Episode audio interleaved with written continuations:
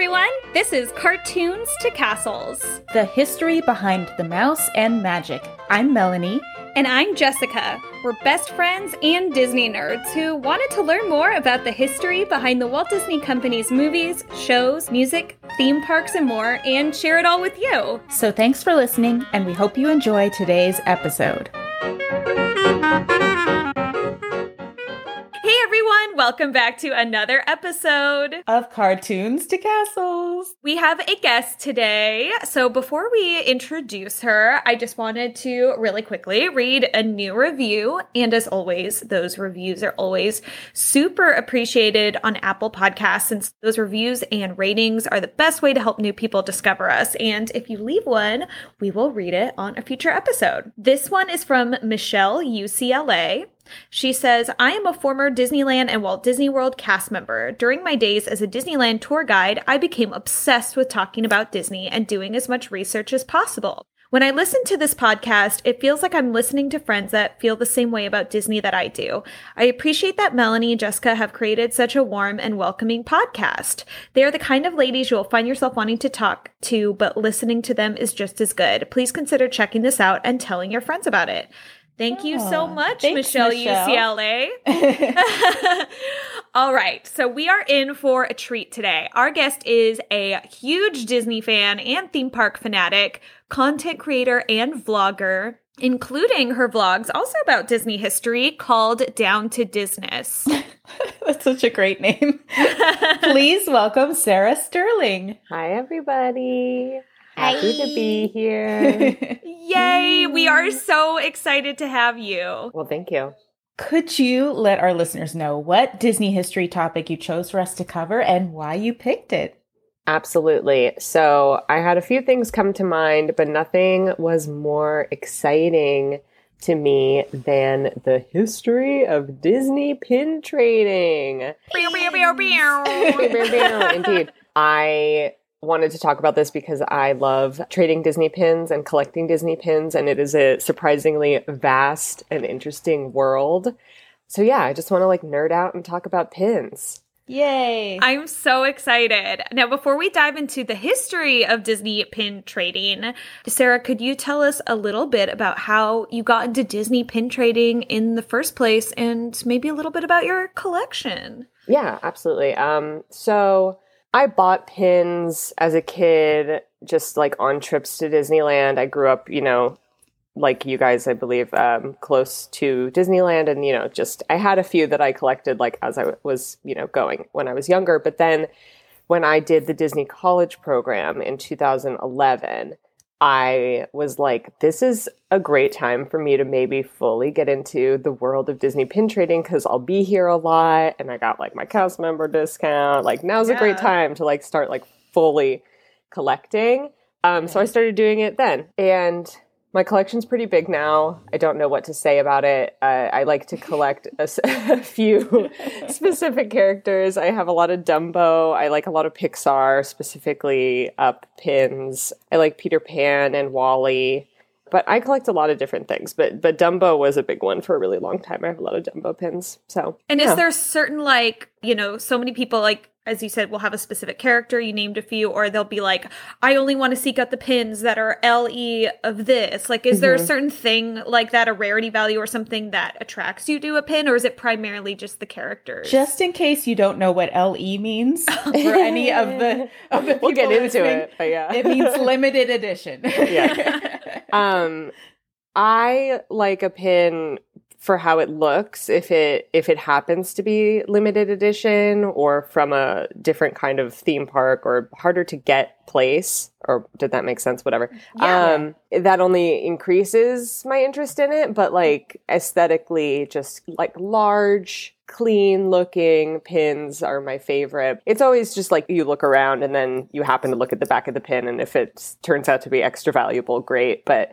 i'm not i definitely never only look for like rare pins or anything like that Awesome. Yeah. Well, let's get into the origin of Disney pin trading. I knew nothing about this. So, this is a very interesting topic to look into. I remember when I was growing up in Anaheim, I remember kind of, they were there before this, but I just remember first kind of realizing that Disney pin trading was becoming a big thing, like when I was going to the parks, like around 2003, 2004. So I was like, why did it feel like to all of a sudden become a phenomenon? So I was curious about how this all started. So, pin trading began at Walt Disney World in 1999 as part of the Millennium Celebration. Now, to be clear, like there were pins around, but pin trading specifically. In 2000, they also introduced pin trading to Disneyland Resort, much of that being via pin trading events. Now, the Millennium Celebration, which was the starting point for pin trading, just for those who haven't heard of it, it was a celebration from October of 1999 to January of 2001, celebrating the new millennium. It was a resort wide celebration at Walt Disney World, but it was primarily at Epcot, as I'm sure, you know, even if you didn't go to it, I'm sure many people know that because, of course, the, there was the notoriously controversial 2000 above spaceship earth but its focus was the millennium celebration's focus was the emphasis on human potential and the possibilities of the future what I found interesting is that there were pins prior to this, but it wasn't until the concept of pin trading that Disney pins really took off into this whole like Disney pin community culture. So clearly, you know, the pin trading concept was a very effective marketing tactic. Mm-hmm. Uh, so I was watching this video that um, was a bunch of people from you know leadership roles from the consumer product side of things for the parks that they made in 2019 for the 20th anniversary of pin trading, and they had a lot of very interesting info on kind of how it all got started. So, Ed Storin, who at the time of Disney Pin Trading's beginnings was the manager of merchandise and special events of Animal Kingdom, and he was working closely with the manager of merchandise of Epcot, where they had determined the Millennium event would be the launch of pin trading. Now, between 1995 to 1999, this was all in the works. So, for four years, they were planning on this being the launch of like a pin trading pavilion. Um, not like a pavilion like at World Showcase, but you know, they were going to have like a designated area for pin trading. So just like with Walt Disney Animation, everything begins with a research trip. And this was similar to pin trading when they were planning how they were going to launch this. So during this like four year planning and doing some research, people on the merchandising teams would attend lots of sport events where pin trading was happening and they would study the pin trading that occurred at the sports events to kind of see um, the rules of pin trading and how people interacted with one another. And then later on, closer to the launch, Ed Storin was assigned to go to a hot air balloon festival with a handful of Mickey Mouse hot air balloon pins. He got so much great feedback from the event and got their first insight that mixing Disney and pin trading could work with a good response. Those pins are so cute. I wish I could get one of those pins. I yeah. watched that video too, and they're so cute. Uh, yeah, it was. It's basically it's a hot air balloon, but instead of the balloon part, it's like Mickey's head as a balloon. um, and 18 months prior to the Millennium Celebration, where they had planned to build the pin trading center at Epcot, the project almost got shut down due to not having the funding they needed to make Pin Central, as they were going to call it. He met with other members of the merchandise team to brainstorm how to get sufficient funding to make the project a reality that they had been working on for years. Their idea was a subscription service for a pin collection that was going to be a set of framed pins uh, representing the pavilions at Epcot, and you could put the pins together and it would create one big puzzle picture of Spaceship Earth at the Millennium Celebration. The guests wanting them could pre order them and they would ship out throughout the course of the Millennium Celebration. The idea was approved, and so they were able to get the funding for Pin Central. However, no one was really buying them. No one was really pre ordering them.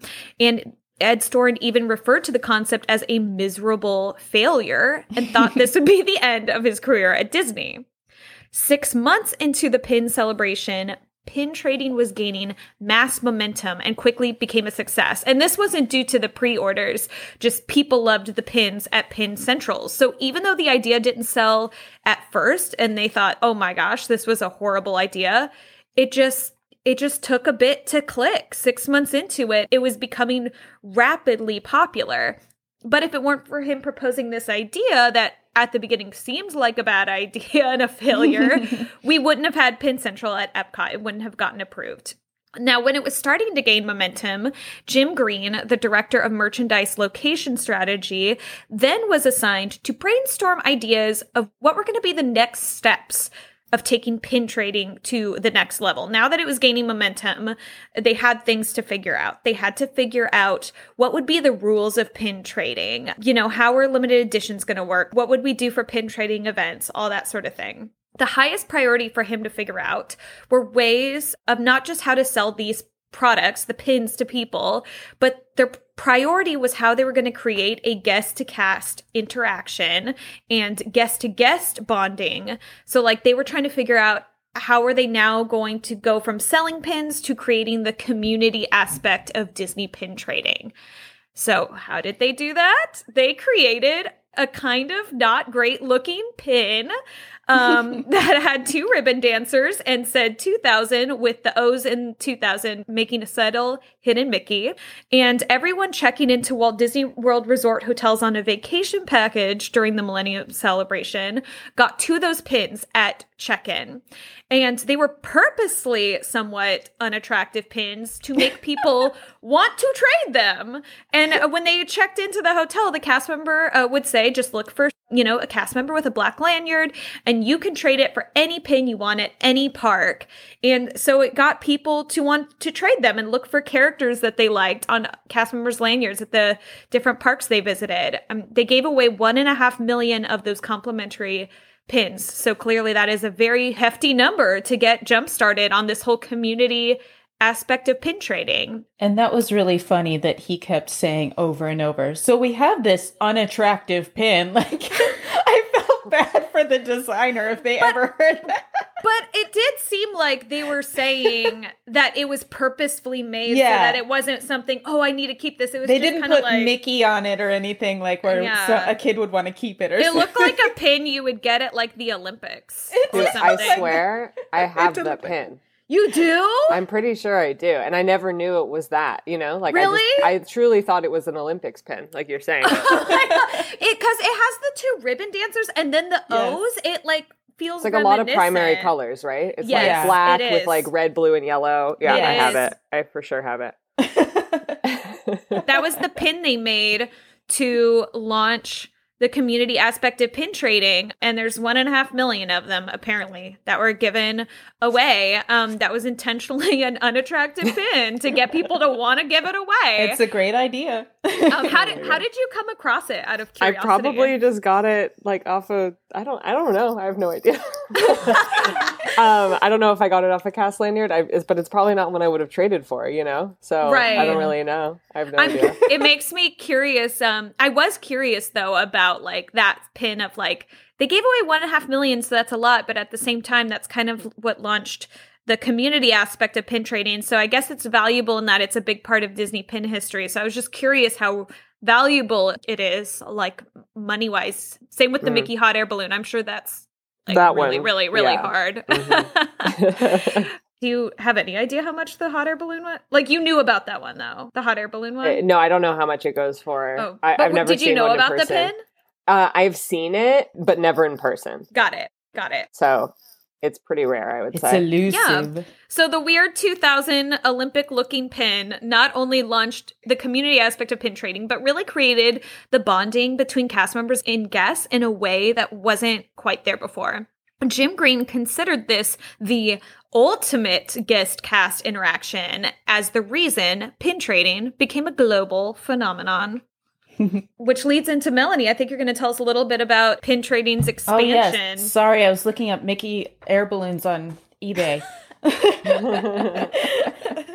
All right. So when I was looking up information, I mostly found that it did spread internationally, but I didn't find out little minute details about how it spread. So I'll just give a general overview of sort of the international pin trading scene. The pin trading events at Epcot were so successful that all of the parks at Walt Disney World wanted to get in on the action. And then the next year, pin trading expanded to Disneyland. So Jess and I talked about that video that she watched, and we will link that in our show notes. But Jeannie Lewis, who is a merchandiser with Disney Parks, came up with many of the ideas that ended up taking off with guests who were interested in pin trading. And she was specifically at the time working at Disneyland and expanding their sort of pin trading scene. So, a funny story she created jumbo pins by accident. She gave the wrong spec sizes to the Oh manufacturer, and they ended up with a huge pin.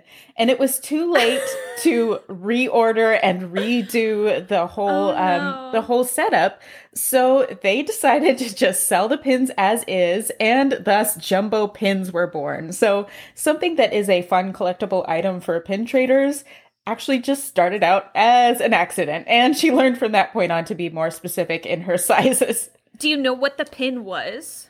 Oh no, I don't know what the pin was. I I could try to find that out, but I don't know what the pin was. But I thought that was funny that it started as a total accident. And then she also created chaser pins, her and her team. They were having a Haunted Mansion 40th anniversary pin event at Disneyland, and she was wondering how they could make the pins a little more special. So she was thinking, okay, 40th anniversary, uh, the ruby is the official gemstone of 40th anniversaries. What can we do to incorporate the ruby into these pins?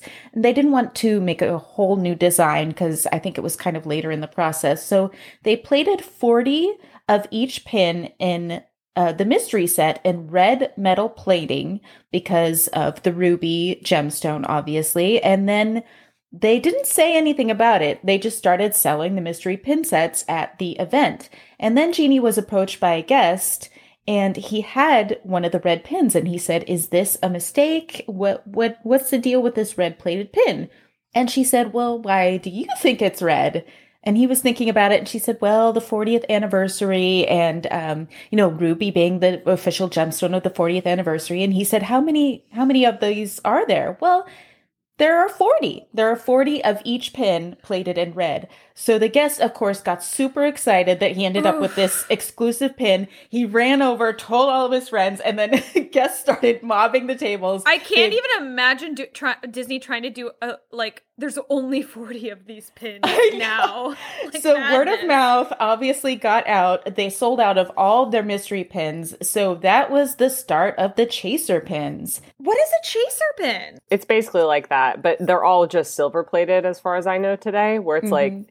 You know, there'll be like a set, usually it's cast member pins, which we can get into later also, but like there there are pins that aren't sold and are just released on cast member lanyards or maybe in the mystery packs. and then there'll be Oh, like two secret ones that are the same design from the collection or one of the designs from the collection uh, with no uh, enamel filling. It's just the outline Uh huh. with metal. But yeah, they're usually silver, but it's really cool that they did it red for that. Yeah. Got it. Super cool.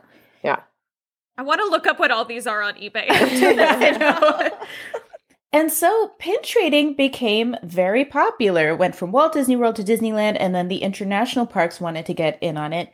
In fact, pin trading became so popular at Tokyo Disney Resort that they had to shut it down. oh no. the story is from Ed Storin, who was the general manager of Disney's Animal Kingdom merchandise. Pin traders arriving at the park every day would spread out with blankets all around them in the castle courtyard, around the pin trading stations. They'd have their books out. It was it was kind of a madhouse and it kind of blocked walkways at oh, times. Oh no. So pin trading was so popular, it was just everywhere. Uh, it got to the point where an Oriental Land Company stockholder spoke out at an annual meeting and said that it was starting to look like a flea market at the resort with all of the pin traders all over the park. And the story goes that even before the meeting was over, all of the pin trading tables and setups were completely removed, and they still have not returned to the park because it was too successful. Do they sell pins and just don't? They do, do sell pins. Okay. They do sell pins, they just don't do pin trading events. Got it. And I also read that apparently at some point a fight broke out over some pins. I don't know if that's true or not. That was just a report that I found. So it was a little too popular at Tokyo and they had to shut it down. But This was in 2002 or 2003, depending on the source. So there aren't official pin trading events, but you can reportedly trade through the mail or attend unofficial events off Disney property. You can also still purchase pins and you can even win pins as prizes while playing an in store game at Abu's Bazaar. So Disneyland Paris also has pin trading and pin trading events. And I read that Pueblo's Trading Post is supposedly a great place to trade as they have a huge pin board, but it's only on weekends and cast members with lanyards will also trade, of course. Hong Kong Disneyland offers pin trading as well. The park actually holds a pin trading carnival, which was scheduled to be this month. They canceled last year's and they canceled this year's due to COVID 19. However, guests can still purchase the event exclusive pins. A carnival? Yeah, apparently, when the carnival is on, you can actually win pins as prizes and, of course, trade and try to get, you know, the most sought after event exclusive pins. Shanghai Disney Resort also offers pin trading and was scheduled to have a pin trading fun day in July of 2020, which was canceled, of course, but they still offered the exclusive pins for sale. And I don't know if they'll have it this year. I guess we'll see in July, but uh, they might have another pin trading fun day. Not sure about that.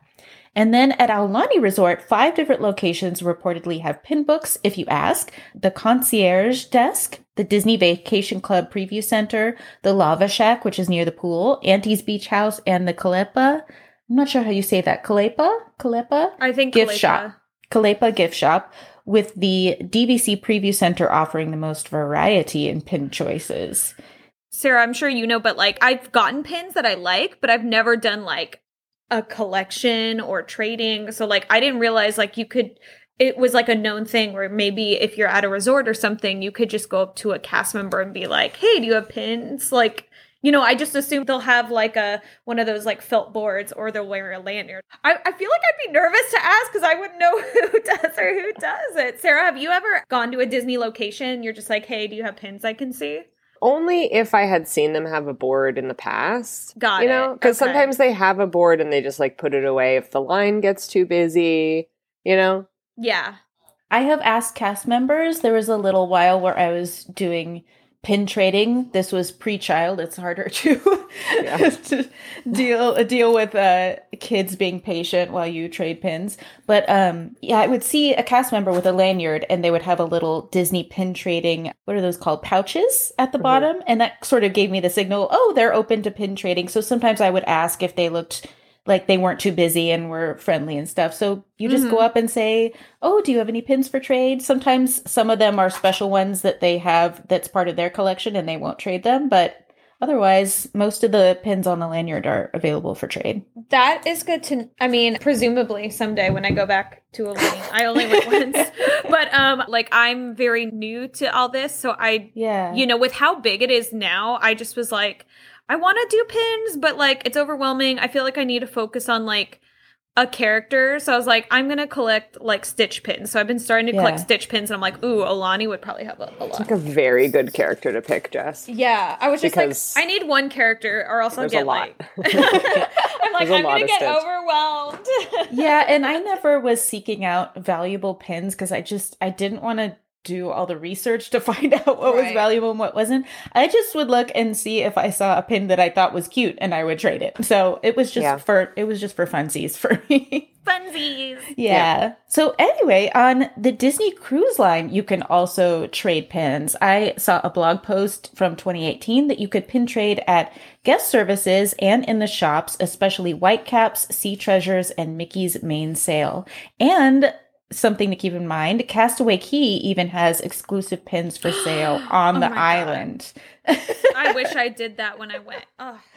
well, I'm sure you'll go. I'm back. learning too late.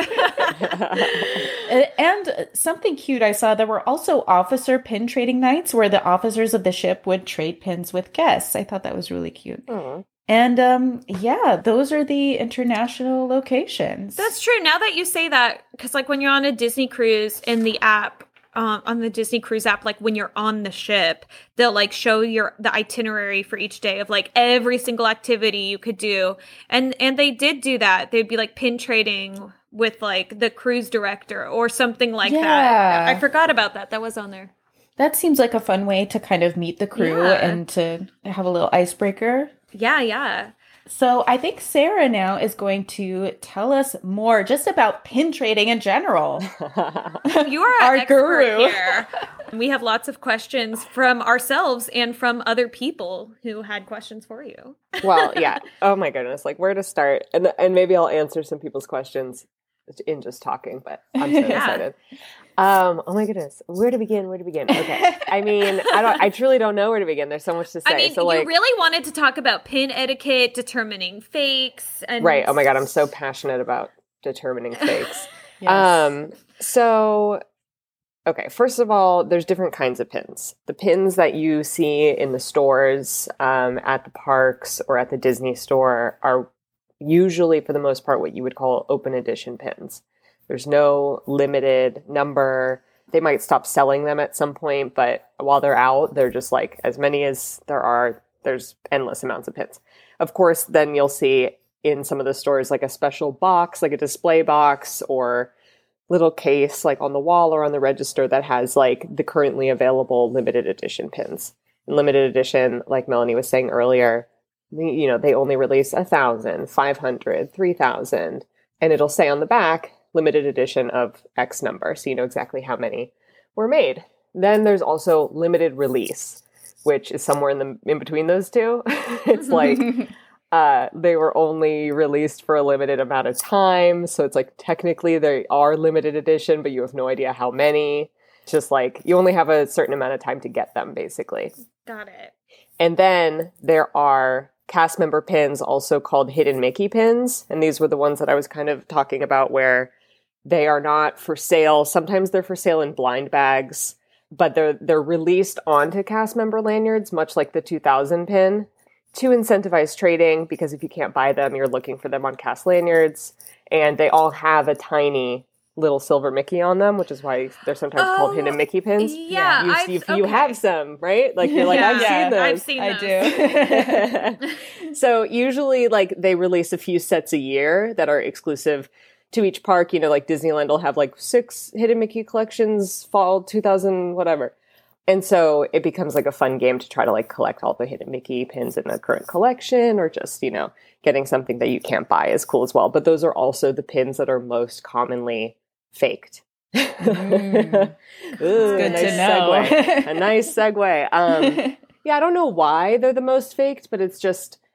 Do you think maybe just- it's because like people don't if because if it's one that has been for sale I feel like more people probably have it in hand, but if it's one where it's like, oh, you can only get this if you're a cast member or something like that, I feel like maybe people aren't as versed into what exactly it's supposed to look like. yeah. So maybe that's Yeah. why. I don't know.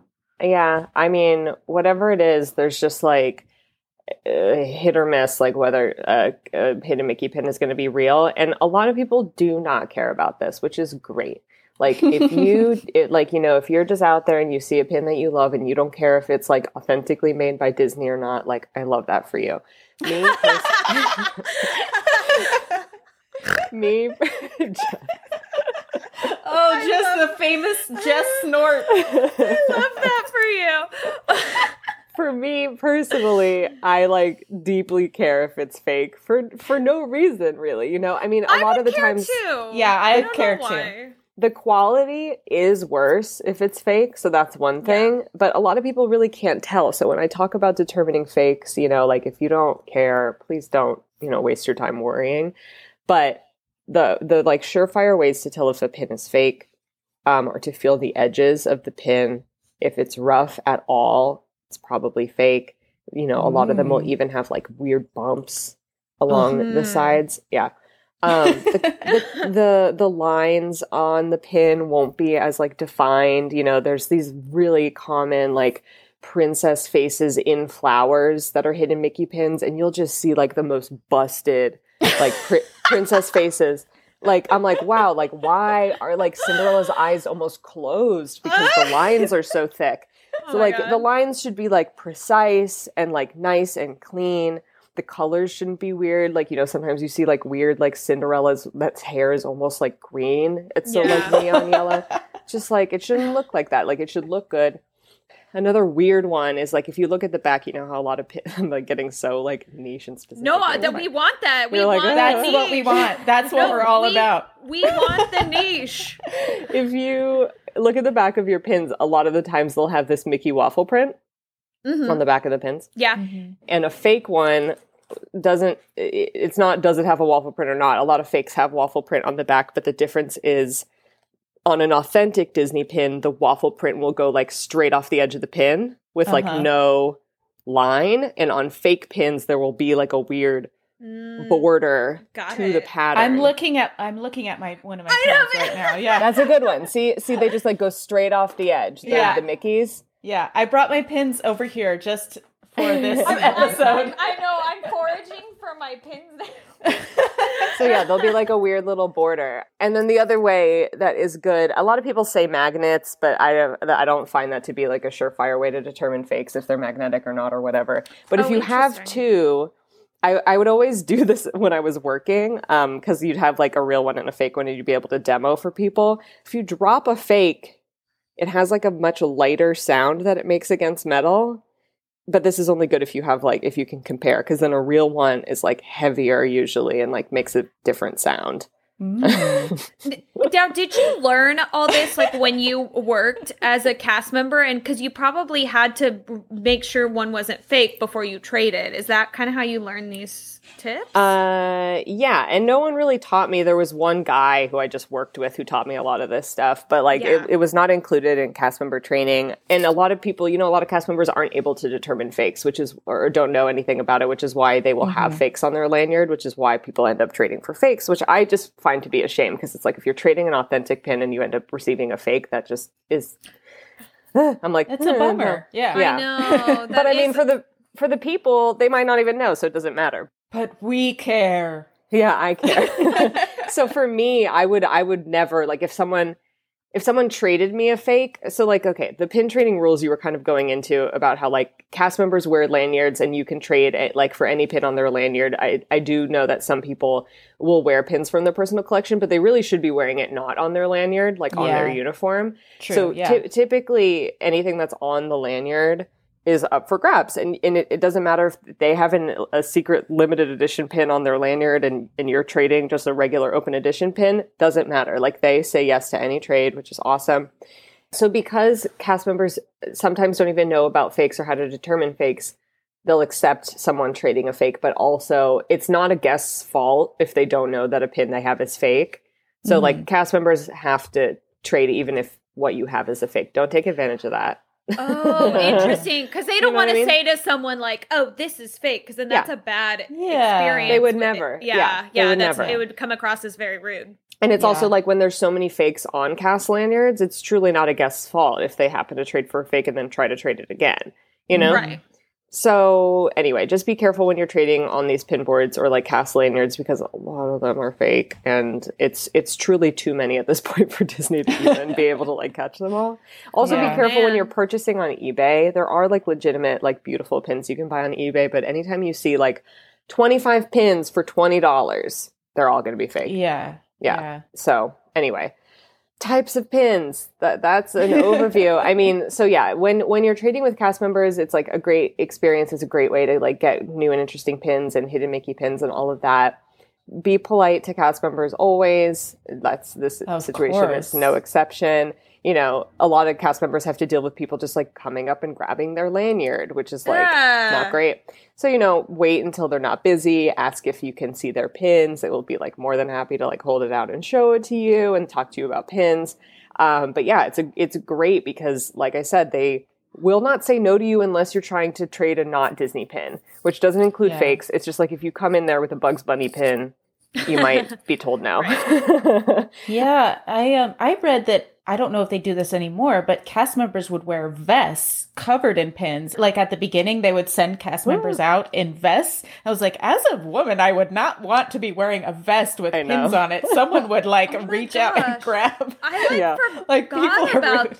I forgot about that, but like, Yeah, I'm yeah, glad that now I'm having just lanyards flashbacks to my early pass holder days.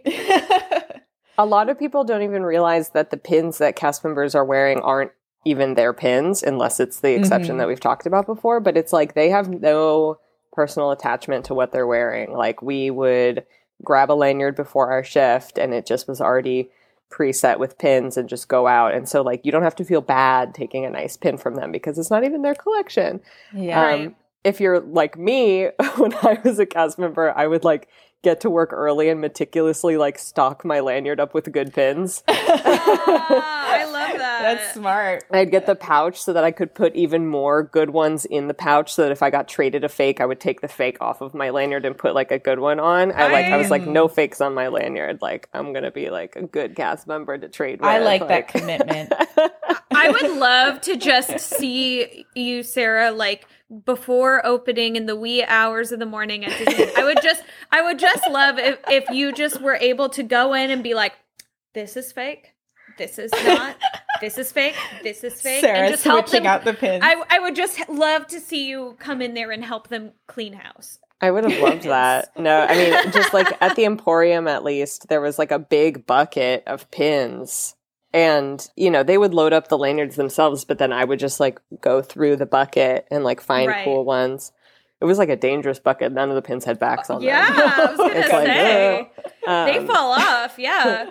So I had such a, it was like my, my favorite thing to do as a cast member. I like took it very seriously. Because I, I mean, obviously, you could take any pin back and put it on a different pin. So, like, just because something has the Mickey pin back doesn't necessarily mean it's real. But say if you don't have the Mickey pin back, what if it's just like a regular like pin back? Will a cast member take that, or do they have to take it if it's a Disney pin, even if it doesn't have the Mickey pin back? Yeah, it doesn't have to have the Mickey pin Okay. back. I don't think we're getting into like the territory of like how well would cast members even know if it's a Disney pin? That's a great question. But yeah, no, it doesn't. And Disney also sells those locking pin backs. Oh, that's that you like true. crank yeah. close, which are great. But I wish that they sold, and I always told people to get these. They're just the classic butterfly pin back because they're low key more secure than the Mickey ones. And Yes. Yeah. so many people, especially with like heavy pins, like the infamous grape soda pin, it's like really heavy. They just like Mhm. fall off lanyards all the time, and it's like. I'd be like, buy the Yes. locking pin backs, and also when you get home, go on Amazon and get a bunch of butterfly clasps. Like, um, hundred percent. I wanted to mention before we ended the episode, if you have an open lanyard, don't use the regular Mickey soft pin backs because they will fall off. I put some, like, I would decorate my bags with them, and then I started losing them, and I was like, okay, I need to. I can't do that. If you have like, I love those backpacks that. You know, you can put the pin in and then it has like a clear cover Mhm. over That's it, smart, and that's yeah. really protective. So I love that they're soft, but don't use those little Mickey pin Yeah, like I wanna use keep on them like in my books, like Right. You know, yeah. I'll, you like, can totally do it through. there. But Yeah. yeah. no, they're like it's just so Not sad when someone buys a something. pin. Yeah. Not if you're wearing them open, like on a lanyard or on a bag or something. yeah, that- it's they just slip out. yeah. Um, and you can get like a ton of butterfly clasps for like nothing. So it's just Yeah. an option. Um, so aside from trading with cast members, you can trade with other guests. You know, they have these events that you guys were mentioning. I've never been to a pin trading event, honestly. I don't know Really? why. Yeah, I I'm don't know why. don't know why I never been. But you can trade with other guests, and I'm not just saying like walk up to a random guest and be like, "Hey, you got pins?" But um, you want to play video games? you want to buy a sundial? Um, but you'll see. You've probably noticed this at least at Disneyland. Like sometimes there's people out with books. It used to happen outside of Westward Ho in Frontierland Mhm. people on benches with books and stuff. But then they put they mo- more recently in recent years put like a booth out there, like a big wagon booth. Yeah. So um, I think when that happened, it started happening more in Tomorrowland outside of Little Green Men, Mhm. kind of you know where there's that churro cart under the People Mover track. It's just like to the Yeah. left of it, outside of Little Green Men. And they, the, I mean, I don't know. There might be new places that people trade. I feel like uh, I heard about that little like seating area by Small World and Matterhorn that goes over the water. Mhm. Yeah. There's nothing there but tables. Yeah. Um, I've heard of it happening there. I like honestly don't even remember about DCA, but yeah, people will go there to trade with each other, and it is very interesting, like dynamic because you have like a lot of people who are honestly totally totally nice and wonderful people but kind of intimidating if you like don't know what is going on or what to do Yeah. so it took me a while when I was pin trading to like understand like how things went and like what to do. And basically, the best way to go about it is that if you're interested in trading, you can just go up to one of these people and say, "Hey, like, may I look through your book?" And they'll be like, "Sure," and like toss And you I their would binders. imagine that could be intimidating too if you're new and you're just like, gosh, I don't want to like make an offer that sounds insulting. Like I would be nervous about that, but I would hope you know, it seems like you know, if you're trading at Disneyland, I would hope most people would be like But some cool people are nice. it. Some people are a little like uh, bristly. I don't know how to describe it, but you know, like you know, there were definitely times I would walk up and be like, "Can I trade?" Like, but usually it's not a thing where you say, "This is the best way to go about it." It's usually not like you look through a book and you say, "Can I trade you this for this?" What I would always do is you either look through someone's book and say, "I'm interested in like this, this, and this." Can you look at my book and see if there's anything you would trade for that? that makes sense. Oh, yeah. that's a good way to go about it. yeah, and then they'll just be like, polite. "No," or. I mean, look through your book and say there's nothing I would trade for that, and then it's like, great, thanks for your time. Or they'll be like, I would do this for this, and then you, you know, contemplate That's your smart. decisions. But yeah, that that is the best way to go about it. I think um, is to just do it that way. And also, if you just want to look at people's pins, that's fun too. You know, people have like beautiful collections, and it's like really fun to just look at people's pins. Um, if you want to put your books out, that's fun too. Just be prepared to do the opposite end of that interaction. You know, where you're just like, Mhm. um, and the only thing that became difficult for me when I was trading that way is that guests who didn't know about pin trading would come up and think that you were just like cast members and you could trade for anything, Oh, which was no. difficult. Um, Yeah. Or thought that people were selling their pins, which you're absolutely not allowed to do. You can't be like Mhm. out at Disneyland selling your pins to guests. Yikes. So what I liked to do that not everyone did, but if you're interested in trying this in the future, this is just like a good idea is that I would have like a separate tiny pin book that had like whatever pins in them that I didn't care about. So if like Mhm. a kid came up and like wanted to trade, I'd be like, you can trade for literally anything in this book. And it Oh, was like nice. It was great like my idea. cast lanyard, you know? Yeah. I was like, this is you know. So that was helpful just because kids would you don't like want to look at hurt your kid's feelings. yeah, kids would look Yeah. at your big, beautiful book and be like, I want this. And I'd be like, no. You know? um, so having like a nice option for people who are new, I recommend just to be nice, but Yeah. Just an option. Are the events officially planned by Disney or is it like more so in groups and Disney just like allows it in designated areas? There's definitely ones that Disney does. I have How do people find out? that are like pin trading nights. I'm I don't know. That's That's my, that's why I've never been to one. I think. yeah. I was just like, how do we if I'm sorry, but if none of us know, we're humongous Disney fans. How do they know? I'm I bet if they are official events in the future, you know, post COVID, they will be on the Disney Parks blog, I would guess. yeah. oh yeah, maybe that. I know there are Disney pin trading forums and groups, and they would probably talk about, you know, what events are coming up and, and stuff like that. So Yeah. I have seen people trading, you know, pre COVID, trading at downtown Disney, like sitting outside. I always see it in front of Wonderground Gallery. Wonderground. Yeah, exactly. Yeah. Yeah. So People used to be I've out there with their well. vinyls too when vinyl Yes. were huge. Yeah, Um. Oh my gosh. Yeah, Yeah. I forgot about that. so yeah, those are like great ways to trade. I wanted, I guess, to go briefly into also like the different places that you can buy pins that might not be like the most obvious because like like Oh, you said, like all the parks have pins and their own limited edition pins. The Disney Soda Fountain store in Hollywood next to the El Capitan Theater has their own special pins. They have like their own special back stamp. It's not Mickey, it's like an ice cream on the back. Oh, cool. Um, I didn't and- realize they were exclusive. That's awesome. Yeah, so they have their own like open edition that you can get all the time. They maybe have like more new limited editions than like anywhere else because they Mhm. have what they call the Pin Trader Delights, which are the pins that come with a sundae, hmm which are Disney characters eating an ice cream.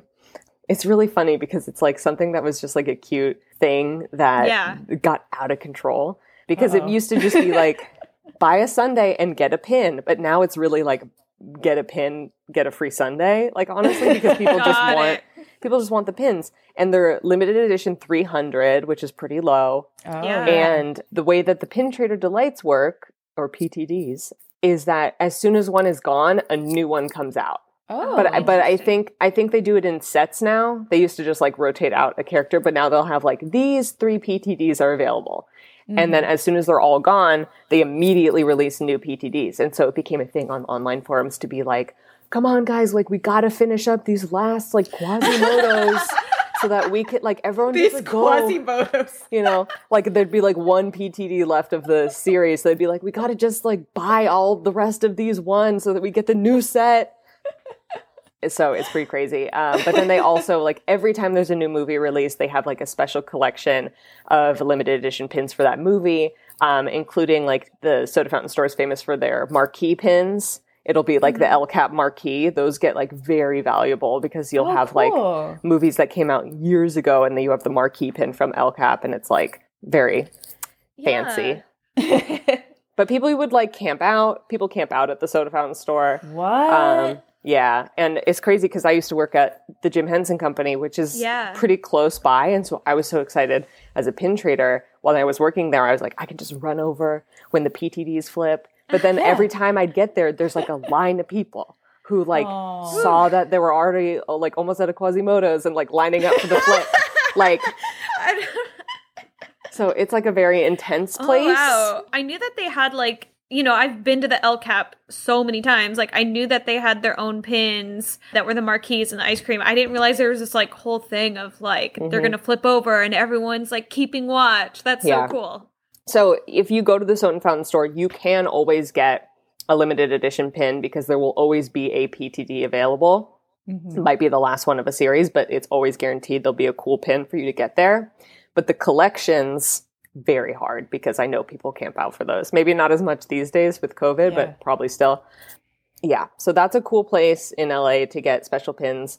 International pins are awesome, but like when I went to Tokyo, honestly, there's there weren't very many limited edition pins. They're just rare because Mhm. they're like from International Park Mhm. the studios have like their own pins usually the uh, walt disney family museum has their own pins usually not limited Yeah. just like I didn't unique. realize that. I mean, I never really looked at them, but like, are the Walt Disney Family Museum pins considered like an official Disney pin? The only reason I ask is everyone might not know, so just providing context. But you know, the Walt Disney Family Museum isn't run by the Disney company, so I was just curious. Like, are those considered official Disney pins?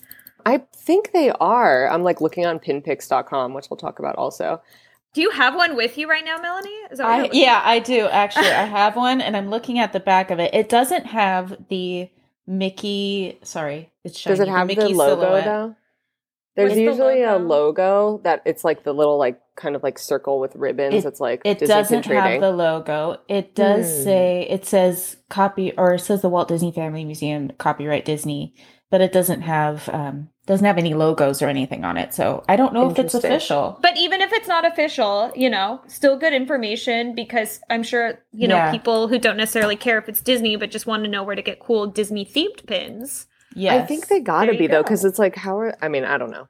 Um, I don't know if they're who knows, but I mean they have Disney characters on them and all that. So there's that, and then Pixar has their own pins, which is maybe arguably the hardest place to like get a pin because you can't go Mhm. to Pixar without an invitation to be on the campus.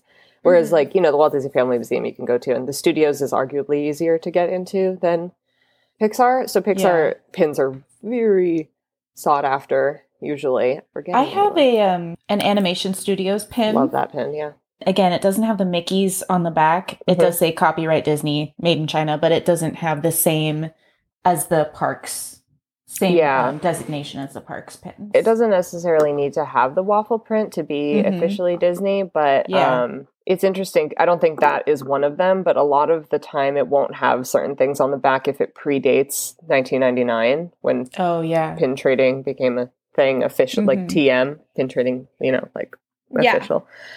PinPics.com, as I was mentioning, is a great website. Pin picks?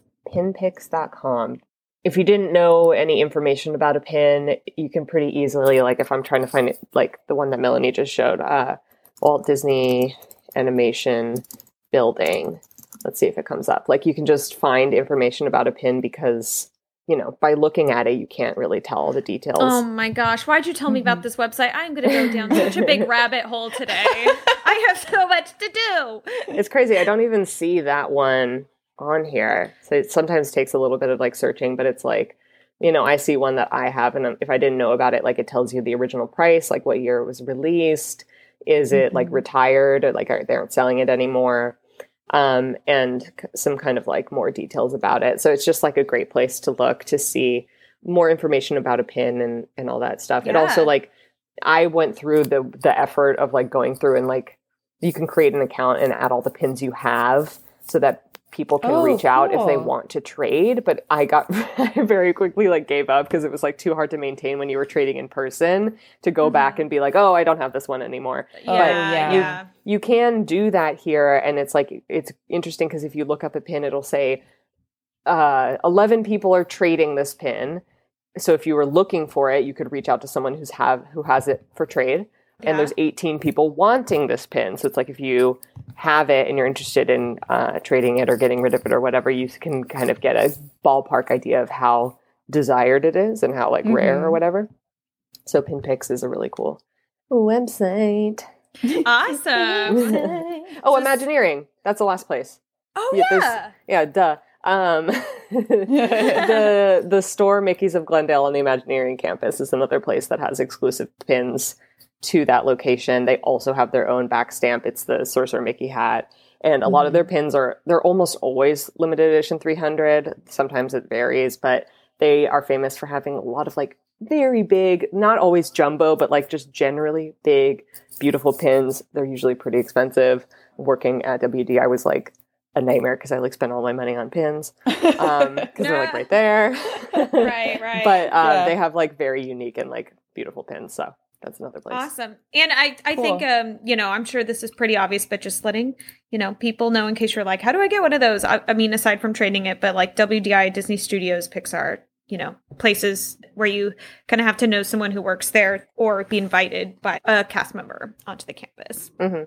I just like letting people know that because a lot of people, I've realized when I've gone to Walt Disney Studios, like a lot of people are like, "Oh, how can I go to that store?" Because if, Right. if you're not local, how would you know? Because like Yeah. you know, places like WB and Universal, you could buy a ticket to go tour. right So a lot of people don't know. So just letting people know. yeah So Sarah, someone wants to know what is your greatest pin trade? Like, do you have a trade where you were like, this was like, oh my gosh, this was amazing that I got this. My favorite story that's similar uh, this is one of my favorite pins but i don't know if it's like my favorite pin of all time but there was a pin that came out when i was working at disneyland and it was a christmas pin with WALL-E and eve and they're just like holding a really big christmas ornament like light bulb Mhm. It's a light bulb. So it's just the two of them like around a light bulb. And I personally don't like pins that have a year on them unless it's like for some significant reason. Mhm. Um, I don't like things that say, you know, like if it said like Christmas 2011, I would have been like, ugh, you know. Um, so what I loved about this is it had like no words, no year or anything, but it was like a Christmas pin. And I traded 16 hidden Mickey pins for that pin. Oh wow. oh my goodness. it was also a soda fountain pin, so it was LA 300, I think. And a guy had it in his book at, you know, Westward Ho or whatever.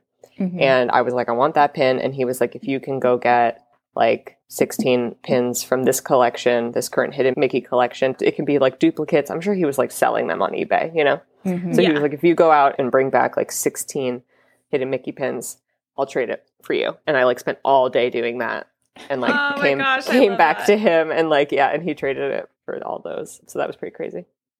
You know what? When you, I, you know, I, I don't know what's going to happen with annual passes, but when you're an annual pass holder and you're at the parks all the time, it is fun to have an activity because you're not necessarily doing the things that the first time tourists are doing, or if they only come once a year, once every few years, you want to do something else. You're at Disney just kind of for the atmosphere and for the fun. And so having a scavenger hunt or looking for hidden Mickeys or pin trading, that's a really fun activity to do in a place that you know so well and you're not necessarily waiting an hour to get on a ride you're just kind of hanging out and doing your thing i love pin trading for that Totally. aspect of it yeah And a great, sorry, this is like such a random tip, and I don't really know if it's true anymore, but like a while ago, the best thing to do is like 30 minutes before the parade starts, just like walk up and down Main Street because there's like so many like red vest, like guest control cast members Oh, out, and yes. they like all have lanyards on. oh that's Oh. Rad it's such a good, like you're just like walking up and down, like checking out all the lanyards. Anyway. that's a good tip pins. Yeah. now, another thing that people want to know, kind of related to this, do you have a pin that like you thought about trading for someone or you thought about getting that you let get away that you wish you didn't? Yeah, God, what was it? Oh, what was this series called? There was a series of pins. I totally forget what the series is called, but it's a series and they're like very big and round and they came from the soda fountain store. Oh, I found one. Beloved Tales. Beloved Tales. They are Mhm. called. Soda fountain uh, series. And I had the Finding Nemo one. I also had the Oliver and Company one. No, I think I just had the Oliver and Mm. Company one because I'm looking at the Nemo one. I'm looking at it, so it just looks like it's like it, they're round pins and they're just like scenes from movies. Yeah, but they're like On a so pin. nice and big and beautiful. Um, I think it was actually the Oliver and Company Beloved Tales that These I had. pins like have a lot of detail in Yeah. one pin. so I traded my Oliver and Company one, and I don't even Uh-huh. remember what I traded it for, but I, I obviously have not gotten over it. Oh. You haven't gotten So over it sad. that, that you traded it. Yeah, like Yeah. I, I don't think I should have traded it. Um, Yeah. uh, they're very rare, and I don't really see anybody with them anymore. oh no. And yeah, it's like- hard in the moment, I think. I, when I've done you're- that before where I've sold something where I'm like, oh, I don't really care about this anymore. And then I'm like, God, why did I sell like this thing, this Disney Yeah. thing? Uh, um, another question we had that someone wanted us to ask you is there any great white whale pin in the trading community? Like one that no one can ever find that's like highly I have sought no after? idea. I have no idea if there's like one that everyone would agree on. I was saying that Stitch is such a good character for you to collect because like there's so many Stitch pins. There's characters like Stitch, Jessica Rabbit, and usually like some Nightmare Before Christmas stuff that it's just like so many people collect those things that there's like a lot of like weird pins that come out. Like there's a whole Yeah. um WDI set, I believe, of Jessica Rabbit wearing like other characters' outfits. Oh. You know, like, yeah, it's. I love I love weird stuff like that. That's great. So those characters, there's like a lot, and Tink, Mhm. Oh, a lot of like pins that people would love of those characters. But I don't know if there's like a white whale. For me, there's a collection that I still haven't completed. It's the Millennium set. Mm. Like there's like f- how many are I have no idea. I don't even remember. I used to know how many there were, and I was gonna say it's like fifty something, but I think it's like a hundred Are something. you talking about the one that we were talking about where he was we're selling the pins to make that one puzzle or is what you're talking about something You know, I wonder if they are the same. Um, they all say photo ball on the back. There's like one for each movie, but then there's also one for characters. They don't connect, so I don't know. Oh, okay. Yeah, I don't, I, I'm looking at on Google Images. I don't think this is the same because that one was Countdown to supposed to. Yeah, that one I, uh, we were talking about that was like the set they made to get the funding uh, for Pin Central was like a, a representative of the Epcot World Showcase pavilions, and they all you put them all together and they like made the spaceship Earth with the 2000 above it. Yeah, no, there's 101 countdown to the Millennium series. Um, I think they're like so cute. Uh, they're like totally normal sized and like. I guess they. It is interesting that they're so old because like they did release in 1999, um, which is like Yeah. beginning of pin trading. But I don't have them all, um, and there are ones in that collection that I know are going to be like so difficult for me to get. And you know, I I gave up trading for them and like started buying them from like Yeah. flea markets or like at D23, people will be selling Mhm. their pins and stuff. So I bought a lot of them, but I still like don't have them. So for me, that collection is like Oh, I'm looking at them now. They're really cute. Now, is there a pin that doesn't exist that you wish Disney would make, or maybe a character or movie you wish Disney would make more of? Oh, I, yeah. I mean, I love Bongo the bear from Fun and Fancy Free, Mhm. and I have a few pins with Bongo on them, um, but I would love more. There's like so few, and so whenever I see them, I'm like, I gotta have that Bongo pin. And that is a true super fan wish because I didn't even know his name. I love him. I love him so much. Um. I got one from the I think the Family Museum. Like they're just so few. Like I'm looking on Mhm. PinPics right now, and there's there's actually more than I thought, but I think just maybe 42 total. It says right. um, Wow. Yeah. so. You know.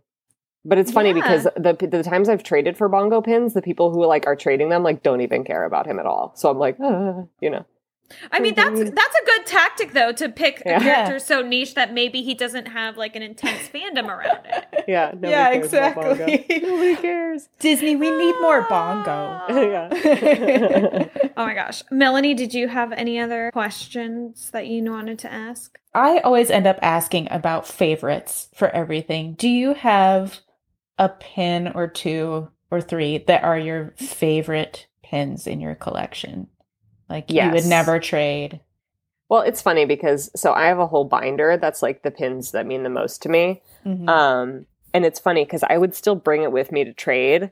And a lot of pin traders will say, like, oh, you should have like pins that you don't even bring out if you're not willing to trade them. But the truth is, like, there's always maybe a trade that you would make, you know, even if you think Mhm. you would never trade something, Right. yeah. you never know. Yeah. So I do have a binder that's full of my favorites. There's one Disney store up pin that's just like very simple and it's just the house with the balloons that I'm obsessed with. There's the Mhm. pin that you receive after. Jess, do you have this pin? You must. There's a pin that you get after you finish your probation period as a Disney cast member. And it's Walt and Mickey and it's a tiny square. Oh, yeah. I don't have it anymore. It's like my favorite pin. For sentimental reasons only. I mean, but also like there's so many like pins I had. I was really into trading pins when it first came about at Disneyland because it was new. But then it Mhm. was just like one of those things that I didn't keep up with once it was starting to get too big. And I like Mhm. think back to some of the pins I got rid of that are probably pretty rare. But at the time, I just was like, this doesn't have like sentimental value to me. Yeah. So I didn't think much of it. But I definitely gave away some good pins. yeah so that's one of mine and then there's just a lot that like signify important like moments that i got to experience like when dca reopened with uh, buena vista street and all that they released a bunch of like you know california adventure reopening pins and i was Mhm. like a cast member at the time so like those mean a lot to me because it's just like signifies the time that i was there and like what happened while i was there yeah. so that's pretty much it. And then there are some of those pins that I still have. I was saying that when I was a kid, I would just like buy pins, but like didn't really care about collecting or anything. And I have some of Mhm. those, I think, from Walt's 100th birthday celebration. Oh, cool. So there's like Walt with the tiki room and like it's like photos of Walt with then some like enamel design also. And Yeah. I love the ones that I kept from that. That's great. Yeah, there are some pins that I have that aren't, you know, aesthetically or in terms of rarity aren't that special, but they are tied to an event that I did or they're they're tied to like a special day that I had with my family and those are the most special to me even though they're not the most rare, you know. It's Right. it's Yeah, fun sure. to have that. Yeah, it's Yeah. fun to have just a little souvenir of just a random happy day. Uh, yeah. yeah, for sure. Sarah, thank you so much for coming on to talk about this. And I love that you chose this topic because we primarily do things like history about you know, a park attraction or person in Disney history or a movie or something. But once in a while, you know, we'll do a topic that's a little bit more something like this where you don't necessarily associate with Disney history. So it's always fun Mhm. to dive into those topics because like you're like, "Oh, I never really thought about that." But And it Yeah. doesn't seem that long ago, but it started 20 years ago, so Yeah. it does count. yeah. Yeah. It totally. does. Well, is there any uh, socials or current projects or things like that that you want to share with our listeners? Any social handles and such? Yeah, absolutely. First of all, thank you guys because I learned a lot about pin trading that I didn't Oh, know cool. today. Well, ditto. Thank you. so yeah, you can. I mean, no special projects, but you know, I'm always doing things online, and I'm Sarah Sterling on Instagram and YouTube, and Sarah Sterling underscore on Twitter and TikTok. So come find me. Mhm. Yes, yes. Yeah, definitely keep up with Sarah. She always has a lot of fun projects going on. Occasional trivia, occasional Mhm. podcasts, and just a bunch of fun things like that. Oh my gosh, Sarah's trivia is so good and so difficult. Thank you. In a good way. In a good yeah, way. it is I mean, like I feel like people who like this podcast would like her trivia because for Yeah. sure, for sure. we have the niche. um, you can you can find me on Instagram at the Healthy Mouse and on Twitter healthy underscore mouse. And I am Keep Quirky on Instagram and Keep Quirky OC on Twitter. And you can find Cartoons to Castles at Cartoons to Castles on Instagram and Cartoons Castles on Twitter. You can also check out other places to listen if you want to recommend the podcast to someone else at cartoons to cartoonstocastles.com. And we have a Patreon page where we do bonus episodes every month, plus a lot of other benefits. It's starting at $3 a month, so you can check that out at patreon.com slash cartoons to castles. Bye. Thanks for listening. Till next time, keep, dreaming.